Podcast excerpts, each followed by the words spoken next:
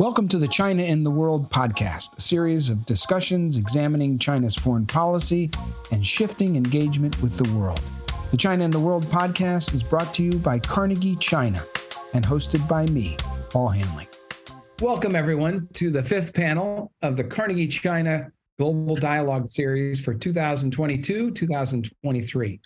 My name is Paul Haenle, and I'm the director of Carnegie China, and I'm glad to be joined today my colleagues and friends, Maha Yahya, my counterpart in Beijing uh, with the Carnegie Endowment, the director of the Malcolm H. Kerr Carnegie Middle East Center, uh, Dr. Yu Jie, a senior research fellow at Chatham House uh, in London, and Benjamin Ho, assistant professor at Roger Rajaratnam School of International Studies, RSIS, here in Singapore, although he's calling in uh, this evening uh, from Brunei.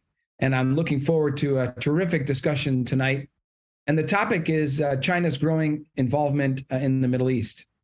For those of you who are not familiar with our Carnegie Global Dialogue series, uh, this is the 11th year that we have hosted these uh, this series. Carnegie China Global Dialogue series uh, is a set of panel discussions that examines China's evolving foreign policy and international role from the perspective of Carnegie scholars at each of our global centers, uh, along with international experts from across the globe. Turning to today's discussion, let me introduce each of our experts. Maha Yahya, as I mentioned, is the director of the Malcolm H. Kerr Carnegie Middle East Center. Uh, there, her research focuses on citizenship, pluralism, and social justice in the aftermath of the Arab uprisings. Prior to joining Carnegie, Yahya uh, Maha led work on participatory development and social justice at the United Nations Economic and Social Commission for Western Asia. Uh, Maha has also worked with the United Nations Development Program in Lebanon, where she was director and the principal author of the National Human Development Report 2008 2009 toward a citizen state. Maha, thanks for joining tonight. It's great to see you on the screen, and it was great to see you in person a couple weeks ago.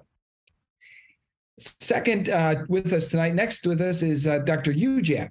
Uh, Yu Jie is a senior research fellow on China uh, in the Asia Pacific program at Chatham House in London.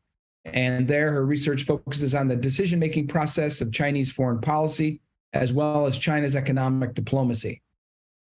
Jie previously served as the head of China Foresight uh, at LSE Ideas and remains an associate fellow there. LSE recognized uh, Jie as one of its leading women in 2018 for her contributions in teaching and engaging the public debates on China's foreign affairs. Yu Jie, thank you very much for joining us tonight as well. And last but not least, um, I'll mention Benjamin last only because he's the closest one to me here in the Asia Pacific region.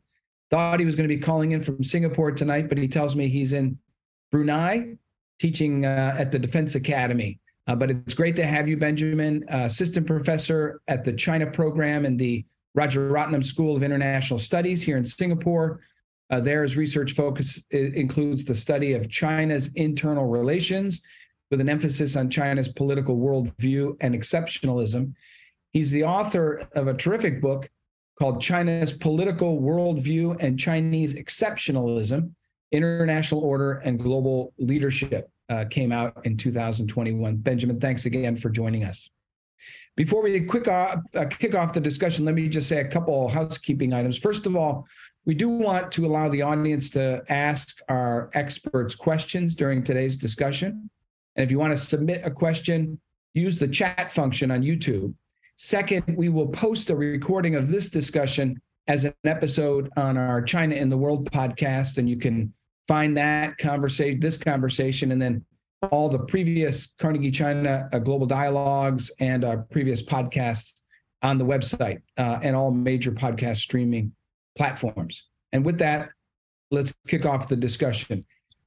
So, as I mentioned, uh, today's topic of discussion will focus on recent developments in the future of China Middle East relations.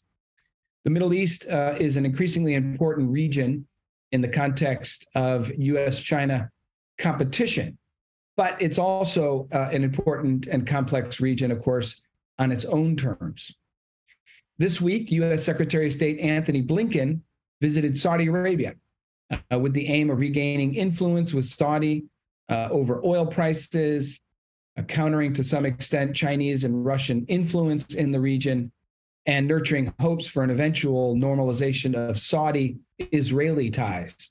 Of course, the Biden administration has had difficulty managing the United States' longstanding partnership with Saudi Arabia as the two countries have clashed over human rights, OPEC oil cuts, and the war in Yemen, just to name a few. Meanwhile, China has been currying favor with many countries in the Middle East, including Saudi Arabia.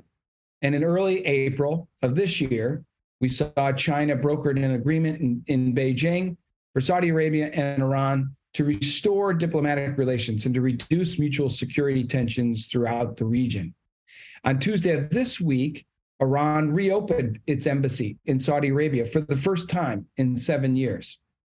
In other areas as well, we see China seems to be taking on a larger political role potentially in the Middle East. On April 17th, the new Chinese Foreign Minister Qin Gang held separate phone calls with both Israeli prime the Israeli Prime Minister and the Palestinian Minister of Foreign Affairs.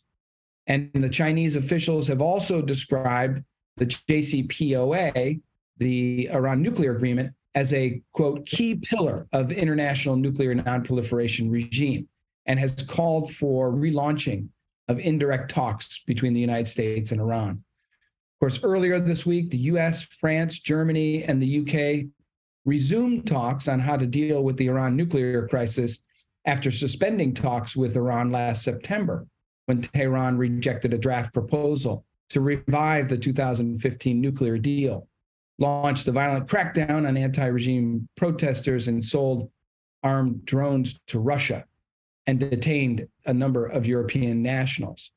With all of that on the table, I'm delighted to be joined, as I mentioned, by my colleagues and friends to consider the following questions How can Beijing play uh, what, what role can Beijing play in mediating regional disputes in the Middle East? How are Middle East states responding to the rising US China rivalry? And will China replace the United States as the leading outside power in the Middle East? Let me start with my first question, if I could, and I, I'll start with Maha, and then we'll go to the other experts. So, starting with the Iran uh, Saudi detente or normalization agreement in uh, this year, in the spring this year, China helped broker this deal, uh, hosting the Saudi state minister and the Iranian uh, secretary of the Supreme National Security Council. And according to the agreement, both sides will reopen embassies. They'll uphold the April 2022 ceasefire in Yemen. They'll begin work on a formal peace agreement to end the civil war. Iran will cease supplying Houthi rebels with arms and persuade them to halt their missile attacks on Saudi Arabia and the Saudi government will end its support for the Iran International Television Channel. In addition, the deal calls for enhanced economic and diplomatic ties between Iran and the GCC countries, and for Iran and its Arab partners to begin discussions on building a new regional security framework. So, Maha, my first question, you know, to you, uh, from your vantage point there in the region, what role uh, do you think China played in bringing the agreement to fruition? And you know, how well, in your view, is the is the agreement being adhered to by the two sides to this? And what are your expectations going forward? And if the agreement does run into difficulties along the way, with one or both sides failing to adhere to the commitments, what role would you expect China to play in terms of enforcing the agreement? Hi, Paul. Uh, thank you for having me. It's good to see you as well. Uh, I'm, I'm looking forward to the discussion. Yeah, response to your question, the discussions between Saudi Arabia and uh, Iran had already been had been in, in the works for two years. Um, they were mediated first by the Iraqis and then by the Omanis. So, in a sense, Beijing came in late to the game and actually uh, benefited from the fruits of the two-year uh, ongoing uh, dialogue and discussion uh, that began at the level of security services and then made its way up to the diplomatic channels. Um, I think the reason why Beijing was a natural choice as guarantor for the deal is there was no other guarantor in the in the in the uh, other than the fact that both Saudi Arabia and Iran would like to enhance their relationship with China, uh, it's their biggest trade partner. I mean, there, there are multiple reasons why they would want to enhance their relationship with China. But at the same time, had they had they wanted to look for another global guarantor, there was no other. Uh, neither neither side wants to engage with the wants to give something like this to the Americans. Uh, actually, wanted to poke the US administration in the eye, so to speak. And at the same time, Russia is out of the game. So there was there's no other major global power that is able to guarantee a deal like this. Um, what we've seen over the past few months is that two parties have been chugging along. I mean, actually, sometimes moving faster than expected on certain items in the deal. Uh, whether it's the resumption of diplomatic relations, the visits, uh, uh, the state visits, the uh, the uh, beginning the talks talks that are beginning around uh, investments, and not in Iran directly, because I mean there are, there's a whole other uh, issue of sanctions in terms of dealing directly with Iran. But for example, discussions now of Saudi investments in Iraq, where Iran has considerable influence. So at multiple levels, the different aspects of the deal are moving forward. What is not clear, and this is one aspect of the deal, which is or one aspect that was announced, which is that both parties commit to non-interference in each other's affairs. Um, whilst uh, Iran, uh, Saudi Arabia seems to have dialed down uh, support to Iran International, and Iran International had to actually move from London to the United States. It was moved before the announcement came, before even the deal was signed. Um, and while you know there's been a significant ceasefire in uh, in Yemen. And in all I have to say just one caveat. I think it was the dialogue between the Saudis and the Houthis, the direct dialogue. I mean, they had bypassed the mediators. Oman was mediating, they also bypassed the mediators. But it was the direct dialogue between the Saudis and Houthis that also paved the way for this deal. It wasn't the other way around. Uh, it, the Houthis would not have spoken to the Saudis without the full endorsement of, of, of Iran, of course. But that also paved the way for, for the deal to happen. What is not clear is when we talk about non-interference in the uh, affairs of other countries, is what this means for Iraq, Syria, and Lebanon, for example. Uh, or even other Gulf countries where Iran displays significant influence. Uh, in in Syria, it's uh, Iran has significant influence both in the institutional uh, structure of the country, but also through its proxy, different proxy forces. Uh, on the ground. Uh, in Syria, it's the same story. In Lebanon, you've got Hezbollah. So it's not very clear where China draws the line on, on these particular issues. And from what we can tell so far, uh, Saudi Arabia does not, I mean, seems to have acquiesced to the reality of China's, uh, of Iran's influence in these different countries, and therefore is not pushing back. Now, should either party renege, let's say, I don't know, Saudi Arabia starts funding international Iran International again, or the Houthis don't uphold their end of the deal, uh, what will China do? That's not very clear. I don't see China at this point uh, moving in and security in, in a kind of a, in the, taking taking military action in any shape or form. That's not its usual MO. And I, I, despite the shift in its foreign policy, it doesn't have the hardware in, in the region to be able to do something like this. And maybe I'll end on just one note yeah. is that the despite the competition between China and the United States, um, the one area where I think the United States continues to hold considerable sway is in the military arena. I mean, the United States has uh, a number uh, of military bases, specifically across the Gulf region, has historically built up security arrangements with different countries in the region. Um, there's an international force in Syria. So I mean, there, there are there are different. Uh, it has a it, it has the kind of presence that is not easy to oust. Let's put it this way. Great, Maha, that was terrific your reception at the beginning was not great. It was terrific at the end. I don't know what you did, but it but it, but it cleared up. And I'm just going to quickly review some of the points that you made in the in the event that our our listeners did not hear everything you said. I think you started out basically saying that while China played a role, these negotiations had been going on for some time. Um, and you know, China came in toward the end of the negotiations. You mentioned, you know, that there were many reasons um, that uh, Saudi Arabia uh, would want to enhance their relationship with China in this context, difficult relations with the US, you know, sort of poking the US administration in the eyes. Uh, the Russians were not really in the picture, so they couldn't do anything. So there's no other choice really but China. Um, with regard to the um, with the with re- and the relationship uh, between uh, China and Saudi had been moving faster than had been expected, with a lot of state visits, a lot of investment. So Saudi China relations uh, improving. Um, different aspects of the deal moving forward.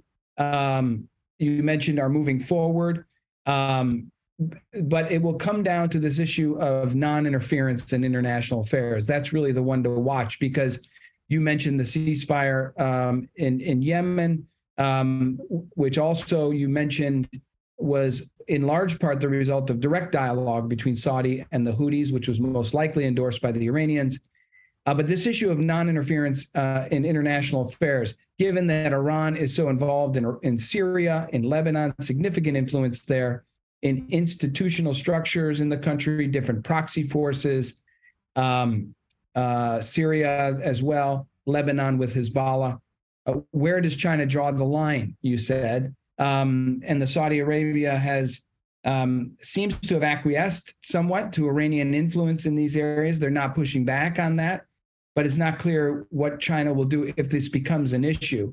Um, last point that you made, just to make sure everyone heard everything that you said, is that you don't expect China really uh, to move forward in a significant security way um, that despite U.S. China competition, U.S. will continue to hold influence with regard to military arena with military bases across the Gulf um, and security arrangements with different countries in the region. I hope I captured that well.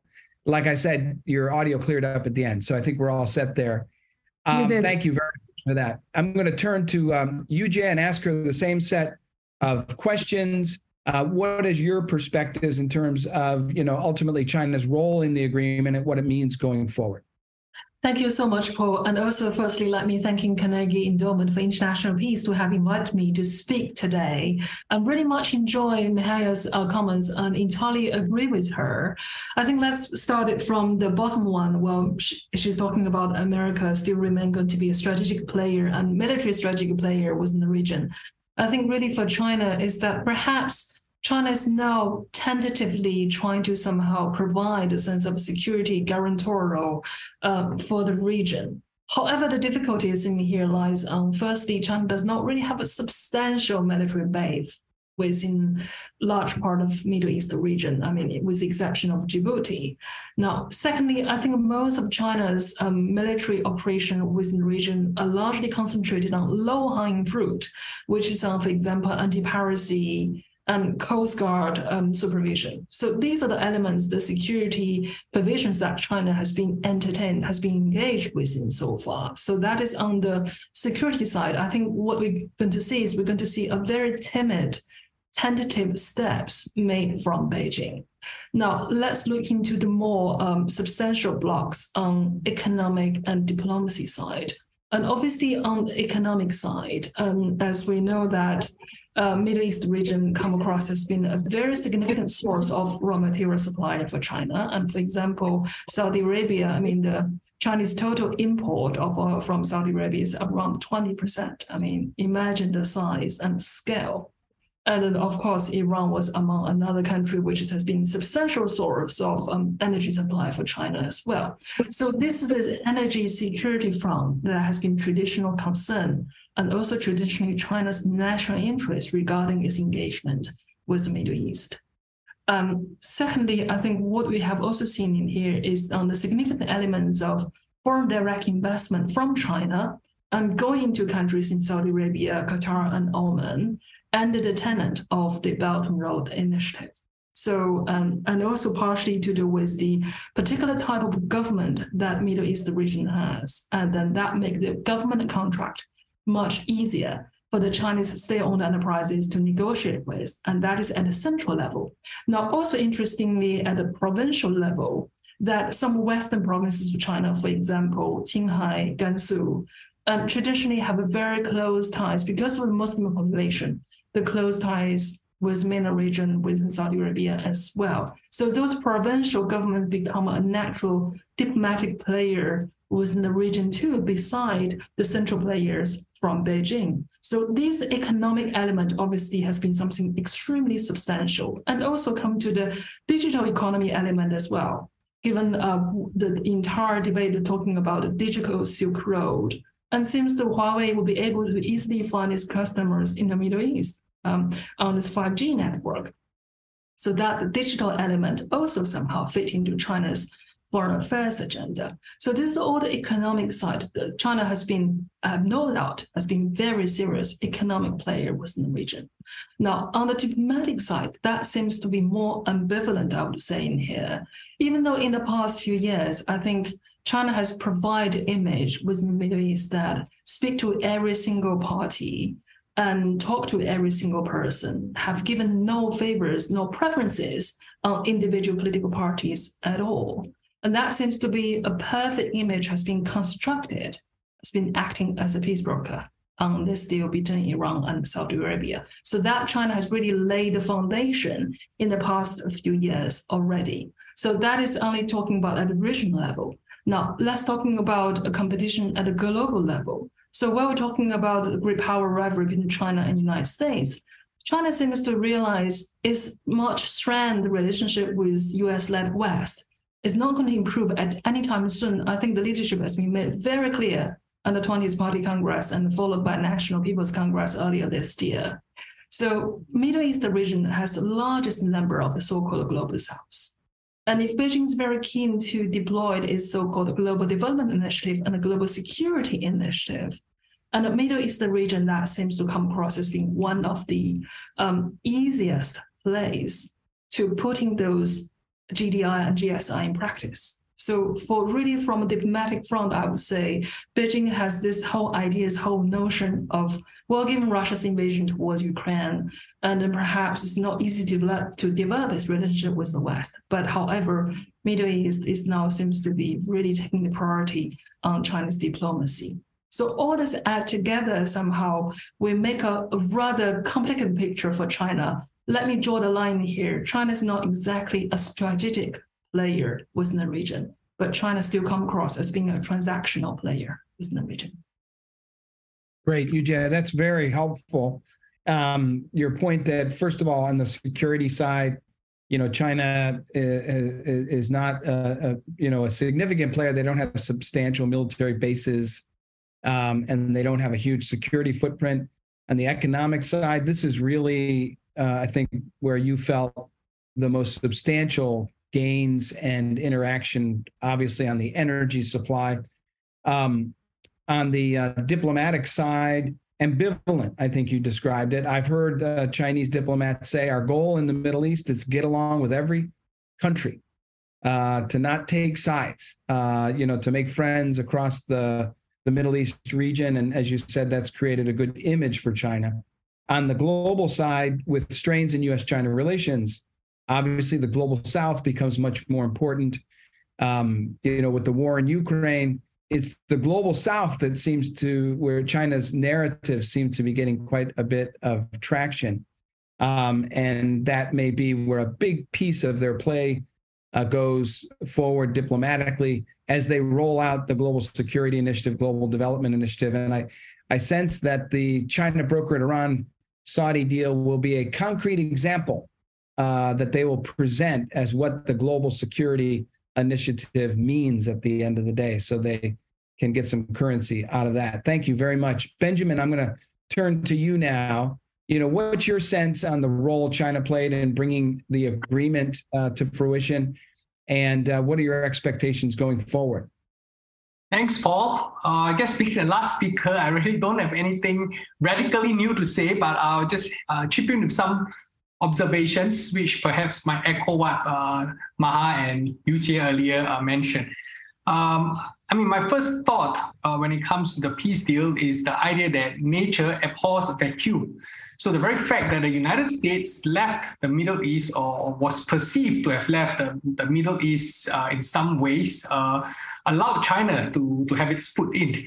Uh, but I think that said, I would totally concur with what UTA mentioned earlier that Chinese interest in the Middle East is not strategic but transactional. I think that's very important to note.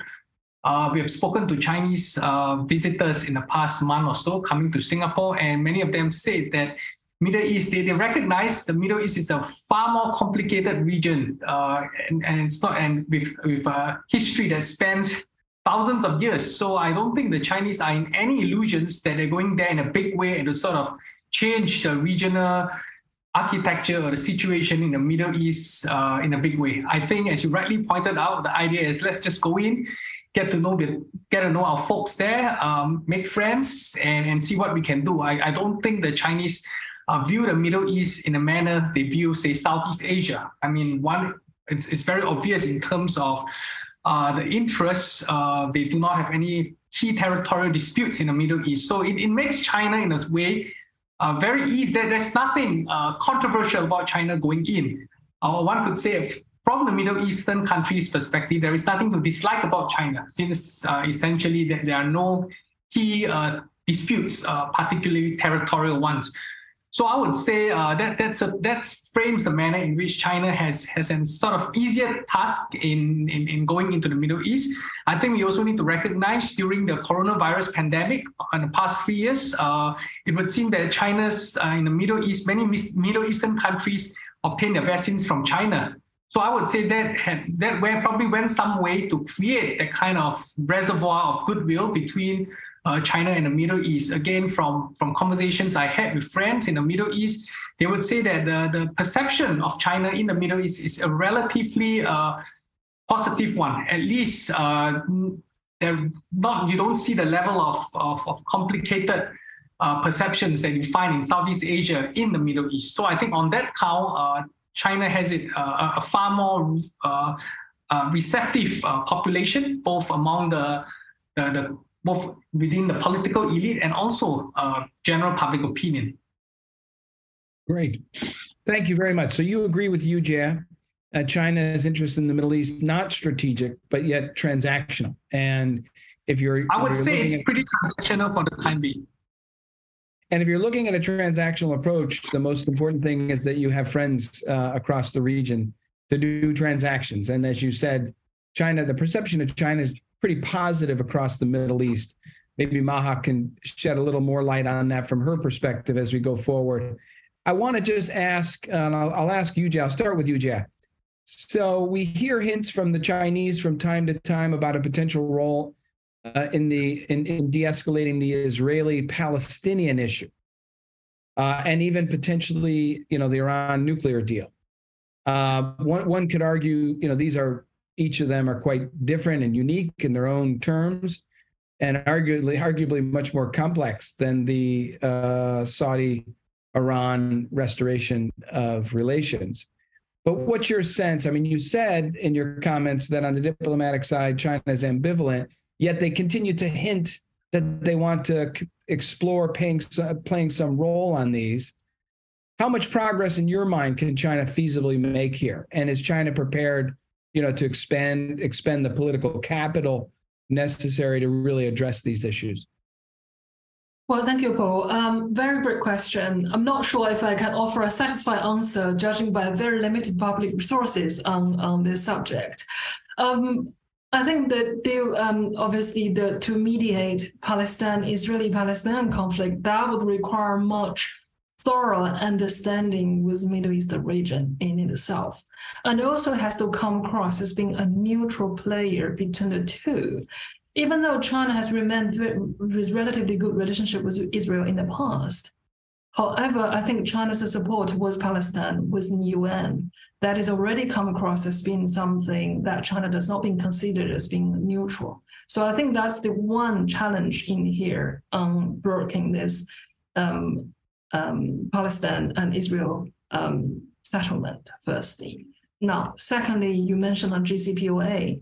The JCPOA, the direction of travel is not entirely depending on China or United States, but also depending on European unions as well as Russia.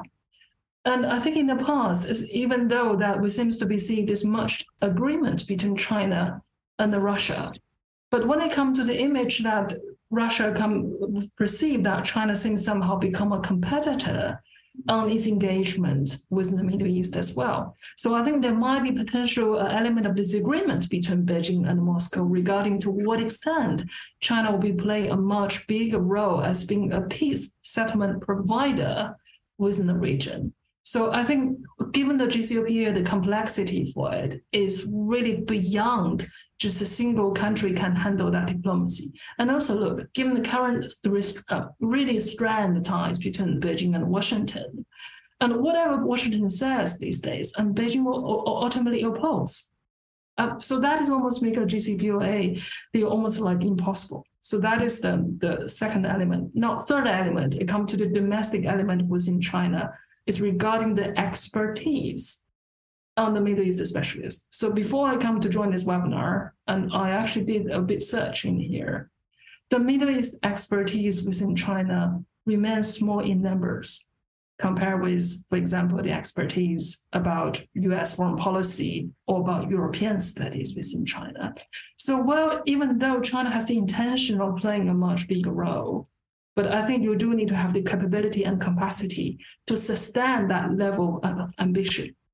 And also this due to do with the fact that is China really willing to be stretch itself that far? Or instead, China may just be concentrating its great power competition within its own neighboring, within its neighborhood in Southeast Asia and Central Asia. So I think also for China is how how much resources to be able to really 100% devoted to Middle East, and that for me is a question remain unclear at this stage. But nevertheless, I think Beijing is making this, presenting this narrative by make itself present itself as being a peace deal maker and start, set in stark contrast with the United States by by being a country that only supply weapons. And that is a narrative Beijing wants to make. Terrific. Um, thank you for that. Your point on JCPOA is is an interesting one. It's not really just a regional diplomatic play; it's really global um, and that and it's much more sophisticated and it involves the us and the great deal of antagonism right now between the two would make it very difficult. Um, and so you know in addition to expertise capacity issues and, and resources very very good points. Maha i want to ask you the same question but i'm going to add a question for you. So you'll get, give you two. In addition to that question just your thoughts on you know the potential for china to play a role on those two vexing diplomatic challenges in the Middle East. Um, I want to get a sense uh, from you how countries in the Middle East are navigating this U.S. China competition. Um, you know, Benjamin will tell you he sits out here in the region and he knows when it comes to Southeast Asia, what's often heard from, you know, in the United States is that countries in the Southeast Asia don't want to choose sides between the US and China as the two compete for economic and political influence in the Asia Pacific region and in particular Southeast Asia. How is this dynamic playing out, Maha, in the Middle East? Are countries able to benefit from US China competition by playing the two sides uh, off of one another, or, or do they face costs from hedging between Washington and Beijing? Do they say they don't want to choose? Do we hear similar language in that regard? How do they navigate the US China competition? I think you're on mute, Maha. Sorry.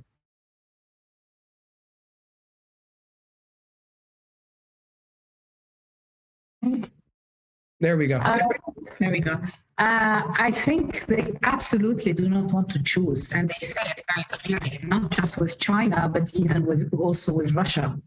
Uh, I mean, just the first, perhaps the most glaring example is uh, the hedging over Ukraine, but also the issue of oil prices. Even you know, um, brought President Biden to Saudi Arabia after saying repeatedly that uh, Saudi Arabia was a pariah state because of its treatment of, uh, because of the murder of uh, Khashoggi, the journalist uh, at the Saudi embassy in Turkey. So uh, they are absolutely hedging their bets. They're making clear that they will no longer toe the line uh, on any front and that they will do what they believe is in their national interests. And if their national interest dictates a relationship with China, uh, greater trade relations, uh, the Saudis have just struck a deal with Huawei. Uh, so it, they're going to go ahead and do it. Um, there are discussions of payments in yuan, not in the not in dollar. So I think that's a bit uh, far down the road. I don't think it's going to happen now. But what I'm saying is that there is, there are signs and there are uh, actions. It's basically words that are being said, but also actions being taken that indicate uh, that countries across the region to varying degrees, are trying to hedge their bets. They're trying to improve and maximize their relationship with China, particularly on, on, on economic and trade issues. And we're seeing also some security cooperation. It's still not very clear. But uh, for example, on the issues uh, in, in, in, areas of technology, uh, and cybersecurity, uh, which have security implications. So there, there is growing cooperation there. Uh, but at the same time, their security relation or their relationship with the US, which is uh, being shaken, but it's uh, it's still ongoing. As you said, Secretary Blinken was in Saudi Arabia just a few days ago. So it's uh, it's still there, and re- neither party wants to break it off. So neither the Saudis nor other Gulf countries nor the United States want to break off that relationship. Let's remember that the United States, even though it has reoriented, that has strategically reoriented its position in the region, it wants to withdraw its troops out, but it has not turned away from the region completely.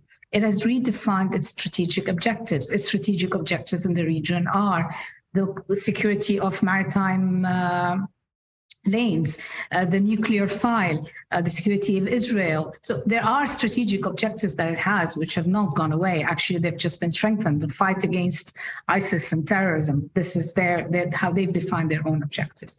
So I think we need to keep this in mind when it comes to the JCPOA and Palestine.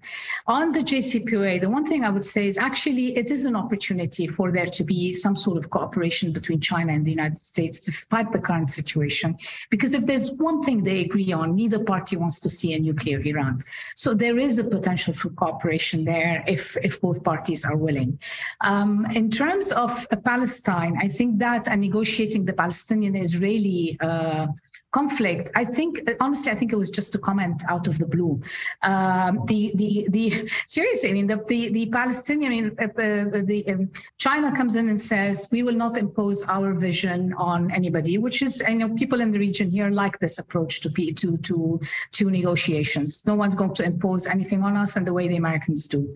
However, at the end of the day, if you look at the Chinese, uh, the Israeli-Palestinian conflict, it's a very asymmetrical one. You've got a uh, actually actually it's an apartheid system that's in place. You've got one country occupying, uh, not another country, but occupying territories. The two-state solution, in all honesty, is no more. What we're looking at is a one-state reality. More than half a million settlers have settled in the West Bank after the Oslo Agreement, the peace agreement that was supposed to pave the way for the creation of an independent Palestinian state. So it's a very asymmetrical situation. The power structure is asymmetrical. One party holds most of the power, not to say all of it. So it's very it's very hard for China to come in and say, I'm going to negotiate an acceptable peace in this kind of very, very complex environment where it it actually has no skin in the game. Um, so I, I, think it's, I, I, just don't see how it's going to do that unless it's willing to uh, put some of its political uh, uh, capital in forcing the two sides together and trying to see what it can do to work. And I, I haven't seen any moves by yeah. China on any file in the region to move in that direction. Yeah, no, that's helpful. One quick follow up. We have a question from the audience, uh, and I just want to ask you as a follow up before I turn to Benjamin and ask him uh, some questions on the GSI, Global Security Initiative. But we got a question from Nara Azwada. Um, and I'm going to turn it to Maha. And the question is about, and I want to I want to ask you what you see, what the region sees in terms of how the United States is responding to China's rising influence. What's the view in the region?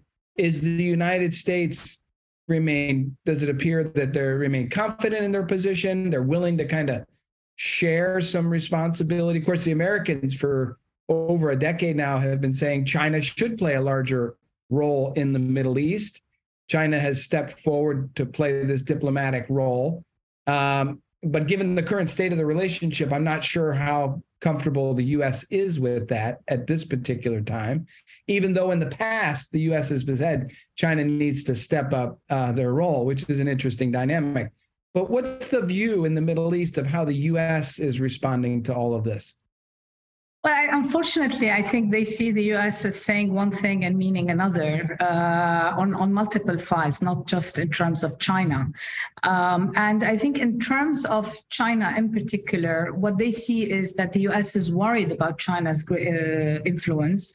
Uh, they're, they're not so worried about. I mean, again, the perception from the region, the growing trade agreements. China is a natural partner for for the region, especially for Gulf countries, uh, economic cooperation all of this is fine. It's the political, uh, the growing political influence that I think is is they they find uh, worrisome. They they think the U.S. finds worrisome, and so they're trying to play both sides of the game and see you know how they can maximize their own gains from that.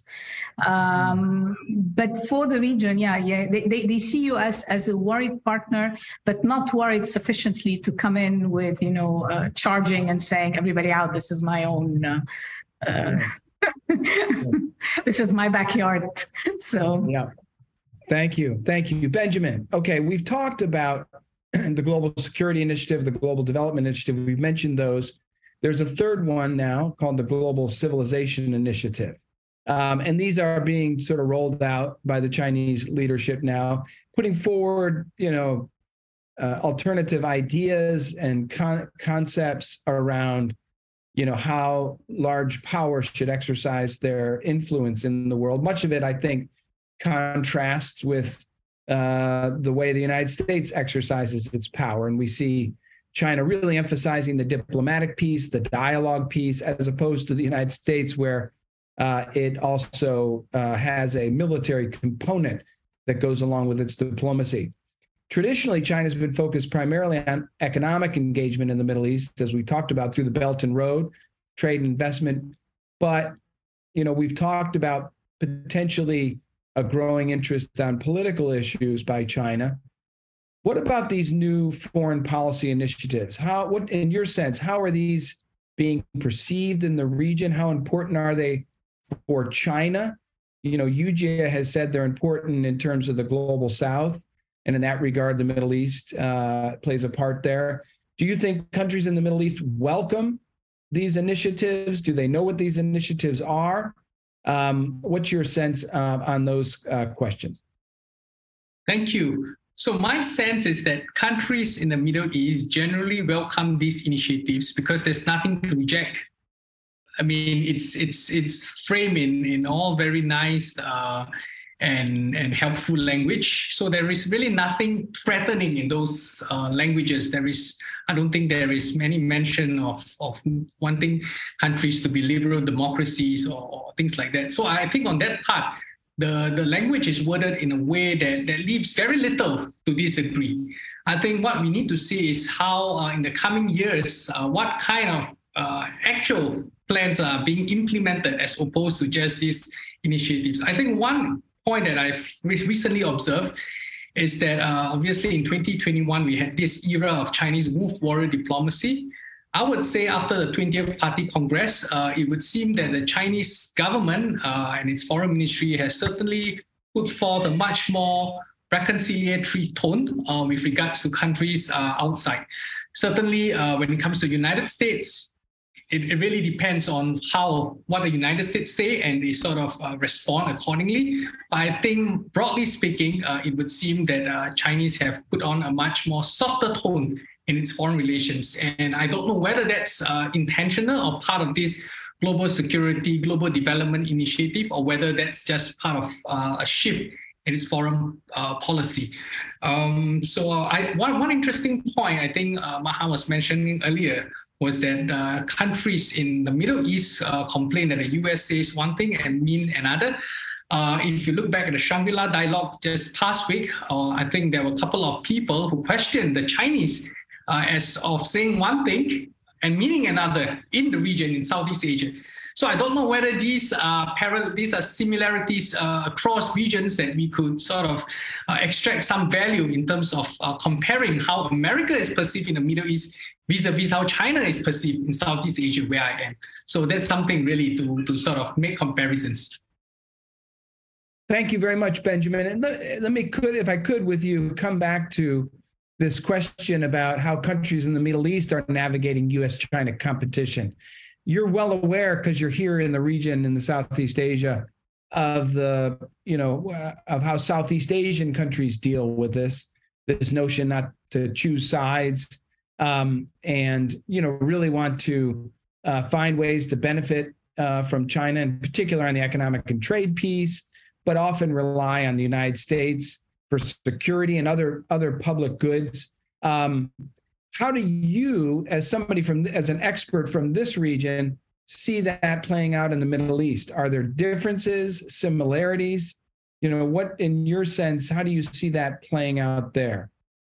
Well, I, I don't know a lot uh, about how the, the deep perceptions of, of the Middle East, but from what I've read and from maybe some of the students I've taught at the Defense Academy from the Middle East, it would seem that uh, China is perceived in a much more uh, I guess one, one thing to note is that China has less baggage, historical baggage in the Middle East. And that certainly helps in a region that has so much historical baggage, uh, even in the absence of outside powers. So not having that historical baggage provides China with some form of a clean slate, so to speak, and to navigate. Uh, and, and the point is that a lot of the current arrangements, uh, I mean, China is certainly not going um, I mean, in terms of, uh, I mean, the Middle East isn't, isn't, challenging China with regards to, say, Xinjiang, the Uyghurs issue. And I think they sort of keep some of these uh, more uh, contested issues uh, outside the, the relationship is, as what Yu mentioned earlier, very transactional. And, and I say, uh, insofar as this is transactional and you sort of don't interfere into the what's happening in China and what's happening in the Middle East, I think the relationship can be kept on an even keel. But I think if you want to deepen the relationship, then at some point you're going to start touching on some of these hot potato issues. And I think that's where the, the rubber meets the road. Uh, I, I don't think we'll reach that stage yet, if we ever reach that. Uh, but that's, that really remains to be seen. Thank you very much. Yu Jie, on the security side, you know, you mentioned in your comments that think you said China was a tentative provider of security guarantees. Um, not a lot of, uh, you know, substantial presence. But in recent years, we do see China becoming more involved, uh, selling arms to regional players, uh, armed drones they've sold to countries like Saudi Arabia, UAE, Egypt, Iraq, Jordan. Uh, China has also built um, military and potentially dual use uh, facilities in places like Djibouti. Uh, you mentioned you mentioned Djibouti, but also Israel, Egypt, and the UAE um, are places where they're exploring or setting up, uh, you know, considering setting things up. We also saw recently, uh, with regard to the Sudan conflict, the 43rd uh, People's Liberation Army Naval Task Force, which normally is engaged in anti-piracy patrols off the Gulf of Aden, they after the outbreak of Sudan, they were shifted over to that region um, to help to evacuate more than 1,300 Chinese nationals uh, in Sudan. So, I mean, how do you anticipate this security dimension playing out over the near to middle term? Are there indicators that would you know, point to greater security involvement and a larger security footprint. What's your sense there? Thank you, Paul. Um, I think I'll just to follow up what Benjamin have just said earlier um, on this uh, uh, tentative step, and also somehow as the relationship between China and the MENA region gone deeper, and China either willingly or unwillingly will have to engage with some of the hard security subject and also provide hard security provisions. Now, the question is firstly whether China willing to do so, and secondly, it may not really depends on China because as learned from by United States, by being a great power, and you obviously carry great, greater responsibility, irrespective China like it or not, and China will still have to perform some sense of security duty, I think, in the medium term. And firstly, for the regional relationship to consolidate its relationship with the region. But I think, secondly, also as a way of protecting its economic interest protecting its investment interests within the region as well, like what has happened within Central Asia. So I think having that in mind, I think that's a part of the reason why China is very keen to expand Shanghai Cooperation Organization, hoping that some of the MENA, mem- MENA countries or region uh, members would be able to sign up on that organization and to feel more comfortably to work with that tent, that sense of multilateral international organizations led by China, not necessarily in, in joining, for example, um, G7 or NATO, so and so speaking. So I think that's what um, China is very keen to do.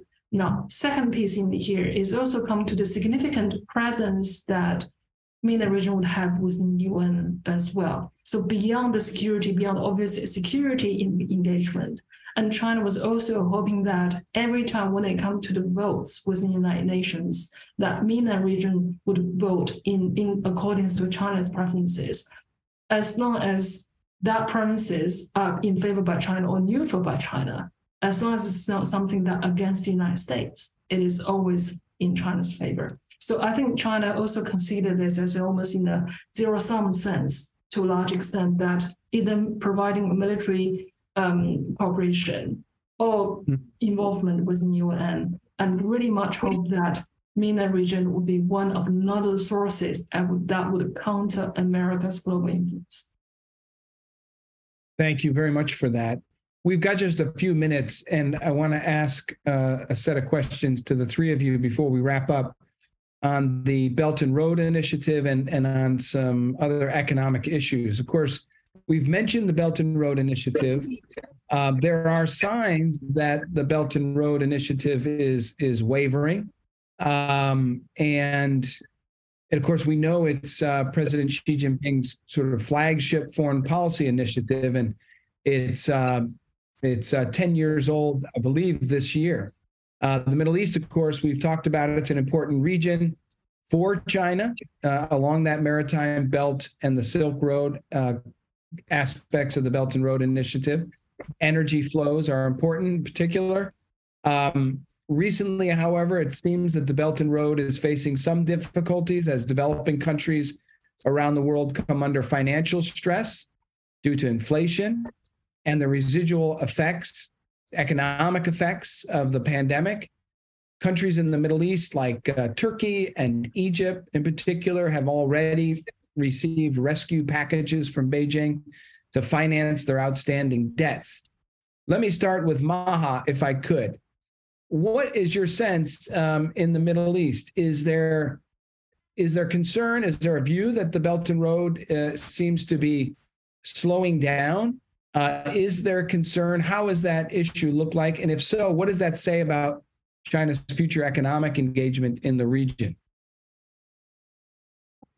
that view, honestly, uh, Paul. I think there is concern around the Belt and Road Initiative, as you said, because of the greater uh, debt burden on several countries in the region, including uh, Egypt, by the way which is uh, it's that is simply not sustainable today.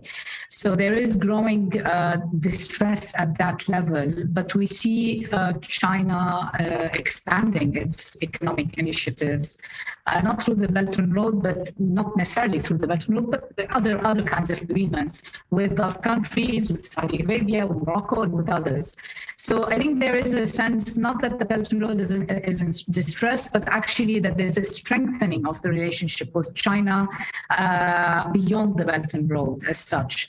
And China has invested something of the order of 273 billion dollars in the region uh, between 2005 and 2022, I believe, uh, which is a significant amount. Some of it is has to do with oil, and some of it has to do with actual uh, investments in, in the region. Um, so yeah, in short, there isn't the uh, panic that uh, mm. this is failing and therefore we, we need to find alternatives. But there is worry that we cannot carry the debt that in some cases China has brought to our doors. Terrific. Yu Jie, I want to ask you the same question. I want to add to that, though, um, you know, this this new dynamic where, you know, we have seen Saudi Arabia and Iran, for example, using renminbi uh, in trading, you know, oil instead of uh, U.S. dollars. And I want to get your sense of whether you think this will be harmful to U.S. influence uh, in the Middle East over the long term, and how how serious of a trend is this, and what what can we expect on that? Thank you. Um, I think this is partially to do with the currency exchanges between the bilateral currency agreement between those countries. It's not necessarily a sign to show that renminbi internationalization is gathering pace, because judging by the currency uh, convertibility across the globe is not judging by the supply, but it's really judging by the demand. And we can all say that the, predominant countries in the world are still using dollars as being the transaction clearance currency. And even the Belt and Road Initiative, I mean, I think the 99% of Belt and Road Initiative financial resources are still cleared under US dollar. So even if we have experiencing Beijing has been tentatively trying to have some kind of currency swap deals, but this does not necessarily means that they're trying to somehow pivot away from US dollar because I think because of the structural power, the exuberant privilege of US dollars remains to be there. So that is one economic element. Now, come back to the Belt and Road Initiative. I think the entire initiative already began to dial down ever since April 2019 um, during the second Belt and Road Forum when um, the Chinese government has not really pledged any fresh state capital to support the initiative. So what we're going to experience, I mean, as I mentioned earlier, is no longer just the Chinese central government as a player to get involved in Belt and Road and to continue the Belt and Road. And instead, I think particularly for MENA region, is the China's western provinces would play mm. a, has already played a bigger role, and I think will play even greater role and for the Belt and Road Initiative to be implemented in the Middle East. So, mm. and then we also complemented by the GDI, even though the budget of GDI is 10 times less than BRI, but I think nevertheless, let's also keep eyes on that as well. I'm expecting more and more MENA regions, countries, and also sign up um, the, the GDI at the same time, join the so-called friends groups of the GDI within the UN. Terrific. Watch for the uh, Western provinces, uh, Gansu, I think you mentioned before, Qinghai. That's one Qinghai, yeah. Mm-hmm. And, and also watch for the GDI. Thank you for that. Benjamin, you're going to get the last word tonight. Um, what's your views on the Belt and Road going forward um, and, and other economic issues, uh, prospects in the Middle East? Well, uh, my, my, my, what I would say is that the Belt and Road, as you rightly pointed out, has been very muted. Uh, obviously, uh, I it's it's unclear. Some of these, uh, I mean, we just saw the the, the current uh, Jakarta to Bandung uh, high speed rail uh, having running into problems again, notwithstanding President Xi being in in Jakarta earlier to sort of make a grand statement. So I think what we are the problem is not so much that there is there it's not lack of political will, but the implementation. Uh, and this implementation is often the case where if the earlier, if, if you do not conduct proper studies and it's just purely as a result of some kind of uh, political uh, decision, then you're going to run into troubles down the road. Uh, so I think in, in the Middle East, uh, I'm, I'm not, again not very familiar with what are the in, investments. Uh, should, I mean, in, in any given time, some investments work, others don't. Uh, but I think the bigger point and a bigger question really to be asked is whether uh, for China, whether they see this money going out as a cost to its own economy because Chinese economy is also slowing down. So we cannot assume that that there is that the appetite to sort of having outward investment is something that will be sustainable in the long run. So that that kind of balance between uh, outward investment and domestic uh, investment is something that is going, in my view, uh, that's going to occupy the minds of, of many Chinese uh, central bankers and, and, and leaders in the coming years. Important point. Watch the Chinese economy and what happens there and what the implications Absolutely. are for China's economic interaction in the Middle East. Important point to end on. Maha Yahya, Dr. Yu Jie, Benjamin Ho, thank you very much for joining the terrific discussion tonight uh, as part of our Carnegie China Global Dialogue series, looking at the Middle East China relations. Been a terrific discussion, and we look forward to having you back sometime soon. Thank you. Thank you so much for posting this. Thank you for listening to the China in the World podcast. For more episodes and research, please go to carnegieendowment.org. This episode was produced by Nathaniel Schur with assistance from Wang Yuan Hang and Michael Malanconi. The music was composed by Spencer Barnett.